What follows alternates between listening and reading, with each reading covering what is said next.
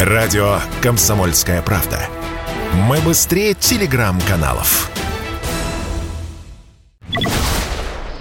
Поводом для официального признания электросамокатов транспортными средствами стала трагедия – гибель человека. В мае 2021 в подмосковных Химках человек на электросамокате потерял управление, упал и на полном ходу попал головой в колесо автомобиля, ехавшего по той же улице.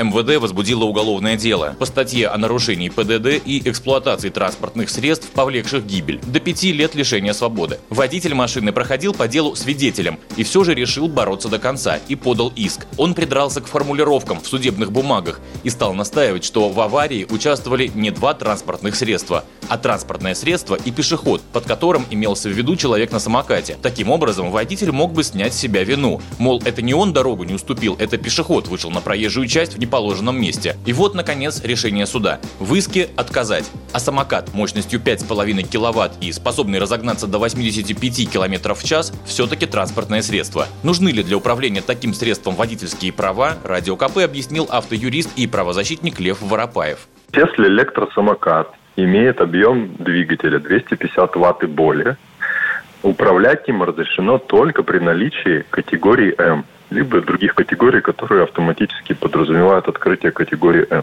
В случае отсутствия этой категории, лицу, которое находится за управлением самоката, грозит штраф от 5 до 15 тысяч рублей.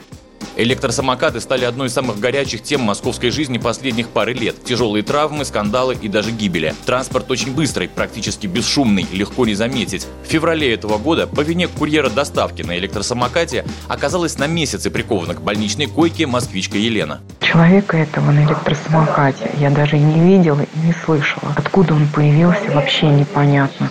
И с какой скоростью он мчался. Сбил меня сотрудник в форме вкусвилл и на электровелосипеде. Меня перенесли в магазин, там я уже дождалась скорую помощь. Сотрудник этот не извинился. Не знаю, какие там дальше были последствия, но мне сказали, что его вроде как забирали в полицию, которая тут же у нас в соседнем доме была. Прошлой осенью Минтранс и МВД разработали поправки, определяющие ПДД для средств индивидуальной мобильности. Речь идет в том числе о гироскутерах и электросамокатах. Василий Кондрашов, Радио КП. Радио «Комсомольская правда». Никаких фейков, только правда.